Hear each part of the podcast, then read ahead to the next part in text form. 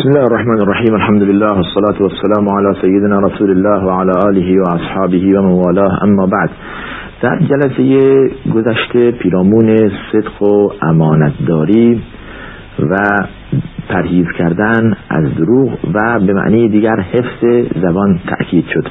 ادامه این مطلب عرض کردیم که در این جلسه خواهد بود. مسئله آفات زبان و حفظ زبان یک مسئله است که باید بیان توجه کرد. زبان سرخ سر سبز می‌دهد بر باد. اگر دقت نشود انسان هر چی دلش بخواهد در دل خطور کرد شما به زبان بیاورید انسان ولیاذ بالله جهنمی می شود در حدیثی که رسول الله صلی الله علیه وسلم خطاب به معاذ بن جبل فرمود کف علیک هذا. زبان مبارک را گرفت. کف علیک هذا. یعنی مواظب زبانت باش. با با تعجب اون صحابی پرسید که انحن مؤاخذون بما نتکلم به. آیا ما در مقابل آنچه که صحبت می‌گوییم مؤاخذه می‌شویم؟ اون آنچه که اون حرفی که می‌زنیم اون صحبتی که می‌کنیم اون سخنی که از زبان ما خارج می‌شود در مقابل ما مؤاخذه می‌شویم؟ رسول الله صلی الله علیه و فرمود تقلت که امک در اصطلاح عربی است یعنی مادرت به داغت بنشیند. آیا جهنمی شدن و به جهنم افکنده شدن افراد جز به خاطر این است که زبان خود را نگه نداشته و آنچه که در این دنیا گفتهاند در روز قیامت درو می کنند و آنچه که اینجا کاشتهاند اونجا درو می کنند جز این چیز دیگر است. یعنی به, به جهنم افکندن افراد به خاطر زبانشان است. هرچی که به دل داشتن به زبان آوردند. بدون حزم کردن موضوع بدون دقت در آن بدون اینکه فکر کنند آیا بگویند یا نگویند. بنابراین حفظ زبان دستور شرعی است.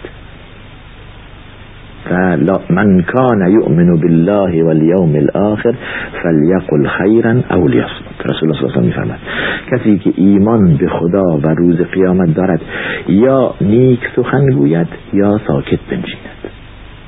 آقا حرف خیری نداری؟ سکوت خیلی خوبه. بسیار خوب است. یه نفر می‌گویند همیشه ساکت هست. خیلی خوب. است حرف خیر آقا بلد نیست بزنه. بنابراین سکوت بهترین کار خیره. انسان ساکت نمیشیند.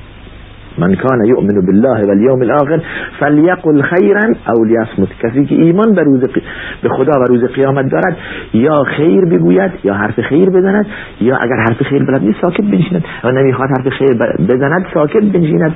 جای حرف خیر نیست ساکت بنشیند. نمی‌تواند حرف خیر بزند ساکت نشیند و لب به سخن نمیگشاید. این بهترین راه است برای سلامت ماندن. برای اینکه انسان از عذاب این این زبان در امان باشد. در سوره اسراء خداوند میفرماید لا تقف ما لیس لك به علم. هرگز چیزی که علم و دانشت به آن نمی‌رسد لب به سخن مگشای. ان السمع والبصر والفؤاد كل اولئك كان عنه مسئولا شنوایی شما بینایی شما دل شما تمام اونها مسئولند. انسان در مقابل چیزی سخن می‌گوید که راست باشد بداند و الا حرف نمی‌زند. بنابراین مسئله صدق یک مسئله شرعی است و اهل ایمان هرگز دروغ نمیگن عرض کردیم در جلسه گذشته که از رسول الله صلی الله علیه و پرسیده شد که ممکن است شخص مؤمن فلان کاره باشد و فلان کاره باشد. فرمودن که بله ممکن است دزدی کند ممکن است شراب بخورد. عرض کردم ممکن است دروغ بگوید فرمود هرگز. بنابراین پس دروغ اینقدر مسئله جرمی بزرگی است که شخص مؤمن امکان ندارد دروغ بگوید. یعنی انسان زمانی که دروغ می‌گوید الیاذ بالله ایمان او ضعیف شده. از, از آن کاسته شده و دروغ می‌گوید. ان الذين يفترون على الله الكذب لا يفلحون انما يفتر الكذب الذين لا يؤمنون در جای دیگه میفرماید. آنانی که بر خدا دروغ میبندند یا چیزهایی می‌گویند که خدا نفرموده هرگز رستگار نمی‌شوند. و کسانی به خدا دروغ میبندند یا بر خدا دروغ میبندند که ایمان ندارند. در جلسه گذشته عرض کردیم دروغ های عادی به جای خودش معصیت هست و گناه داره انسان صاحب دروغ. اما دروغ بستن بر خدا و رسول خدا معصیتی بس بزرگ که به وسیله آن انسان جهنمی می شود اگر دقت انسان نکنه. در, در جای دیگه داریم که مواظب باشید خودسرانه چیزی را از طرف خدای نگویید. حلالی را حرام نکنید و حرامی را حلال نکنید. این, این مسئله شرعی است. لذا علما می‌گویند مسئله به دروغ ملحق می شود آنچه که انسان از ال از علوم شرعی از آن پرسیده شود و نداند و جواب دهد بگوید می‌دانم از امام مالک بیست و اندی سوال شد از طرف یکی از خلفای آن زمان. فرستاده فرستاد در مدینه بیست و چهار سوال دارد. امام مالک سه سوال آن را جواب داد. سه سوال. و در یک سوال فرمود نمی‌دانم. فرستاده خلیفه گفت که من می‌خواهم به نزد خلیفه بروم و جواب ببرم. چی بگویم؟ بگویم امام دار چی گفت؟ فرمود به خلیفه بگو. امام مالک گفت نمی‌دانم. لا ادری.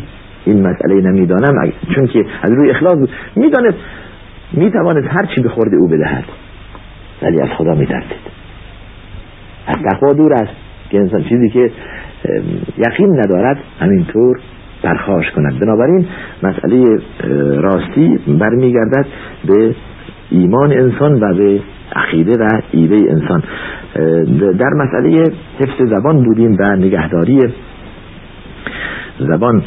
که رسول الله صلی الله علیه وسلم تأکید کردند که شخص مؤمن هرگز چیز ناپسند از زبان خود بیرون نمی آورد لیس المؤمن بالطعان ولا اللعان ولا الفاحش ولا, ولا الفاحش ولا البذیء شخص مؤمن در در مسند امام احمد حدیث وارد شده که میفرماید نه فحش می‌دهد نه حرفهای زشت از دهن او بیرون می‌رود. هرگز چیزهای نسنجیده را نمی‌گوید. این یعنی از, از صفت شخص مؤمن بیرون است. شخص مؤمن فحش بدهد. شخص مؤمن لعن کند. شخص مؤمن بد بگوید. شخص مؤمن حرفهای چرت بزند. حرفهای بیمعنی بزند. دور از افت باشد. دور از ادب و احترام باشد. در, در, در شعن یک مؤمن و یک مسلمان. اگر چنین شد پس ایمان باید تجدید نظر شود. باید در ایمان خود آن شخص تجدید نظر کند. چگونه می‌تواند تهمت بزند؟ چگونه می‌تواند لعنت کند؟ چگونه می‌تواند افترا بزند؟ چگونه می‌تواند فحش بدهد و مؤمن باشد؟ بسیاری از خانواده ها امروزها از بدزبانی مردان خانه یا شوهران خود شکایت دارند. که در خانه به همسران یا به زیر دستان خود فحش میدن این چایسته نیست. صفت شخص مؤمن. صفت منافقین از در جای دیگه عرض کردیم. در جای دیگه در حدیثی رسول الله صلی الله علیه و میفرماید چهار خصلت است. کسی که چهار خصلت در آن باشد کاملا منافق است. این در منافق است. و اگر کسی خصلتی از این چهار خصلت در او باشد خصلت و صفتی از نفاق در اوست تا آنکه آن را ترک کند. یکی از این چهار خصلت میفرماید که زمانی که با کسی درگیر می شود شروع می, کند به فحش دادن. شروع می کند به بد گفتن. حالا کل حدیث در جای دیگه عرض کردیم. حدیث این است که اربع من كنا فيه كان منافقا خالصا ومن كان فيه خصلة منها كانت فيه خصلة من النفاق حتى يضعها إذا حدث كذب وإذا أتمن خان وإذا عاهد غدر وإذا خاص هرگاه که مردم هرگاه که لب به سخن گشاید دروغ گوید. ببینید مسئله باز زبان بود و دروغگویی اذا حدث کذب. و هرگاه مردم آن را امین شمارند. خیانت کند. اذا تو مناخان و هرگاه با کسی درگیر شود شروع کند به فحش و فضیحت و چیزهای ناپسند و سخنان بیهوده که از ادب و احترام و از معرفت آری است و بدور است. این در صفت شخص مؤمن نیست. در حدیثی که ابو هریره روایت می کند میفرماید رسول الله صلی الله علیه وسلم فرمودن اتدرون من المفلس؟ مفلس چه کسیه؟ عرض کردن المفلس عندنا یا رسول الله من لا درهم له ولا دینار. مفلس نزد ما کسی که نه درهمی دارد نه دیناری. فرمود مفلس کسی است که در روز قیامت می آید در حالی که نماز خوانده روزه رفته زکات داده ولی ولكن شتم هذا و ضرب هذا و اکل مال هذا.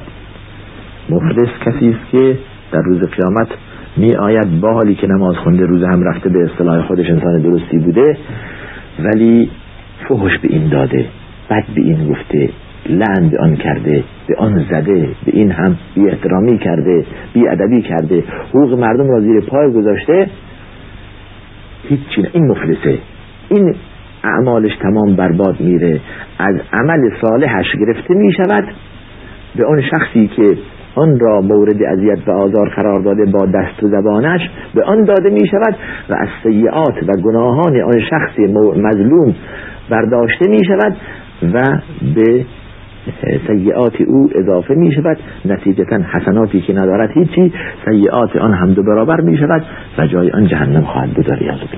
توجه کردید؟ یعنی یک مسئله خیلی ممکن است ساده و ظاهرا انسان همینطور از آن میگذرد ولی این اینقدر مهم و اینقدر نزد خداوند روی آن تأکید شده. مسئله نگهداری زبان و مسئله راستگویی و درستگویی از کردیم جزء صفات افراد با ایمان است. جزء صفات متقین است. صدق و امانت. این دو مسئله تأکید می‌کنیم بر آن برمیگردیم و آن احادیث و آن آیاتی که در سوره احزاب در جلسات گذشته خدمت شما عرض کردیم تکرار می‌کنیم که امانت و صدق تو هم همراه با هم برای یک شخص مؤمن ضروری است. برای یک شخص مؤمن ضروری است.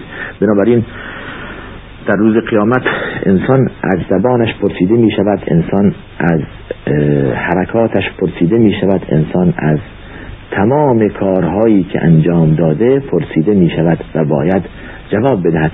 شخصی که دیگری را با زبان خود مورد اذیت آزار قرار داده مسلمان نیست.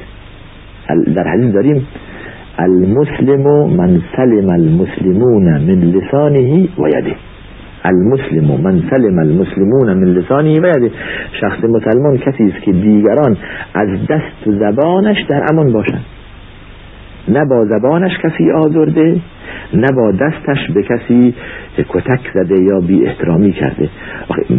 مبنای جامعه اسلامی بر صدق و امانتداری است. مبنای آن بر احترام است. کذب و دروغ و بیادبی و فحش و بی افتی از جزء صفت غیر مسلمین هست جزء صفت کفار است که نباید شایسته نیست برای یک شخص مسلمان که همچون صفاتی در آن باشد. تذکر می دهیم به افرادی که بزرگتر خانواده هستند. مواظب باشند به زیر دستان خود بدگویی نکنند. فحش ندهند. بدانند که فحش دادن از صفات کفار و منافقین است. و هر زمان هم اگر درگیر شدن با کسی مواظب زبان خود باشند.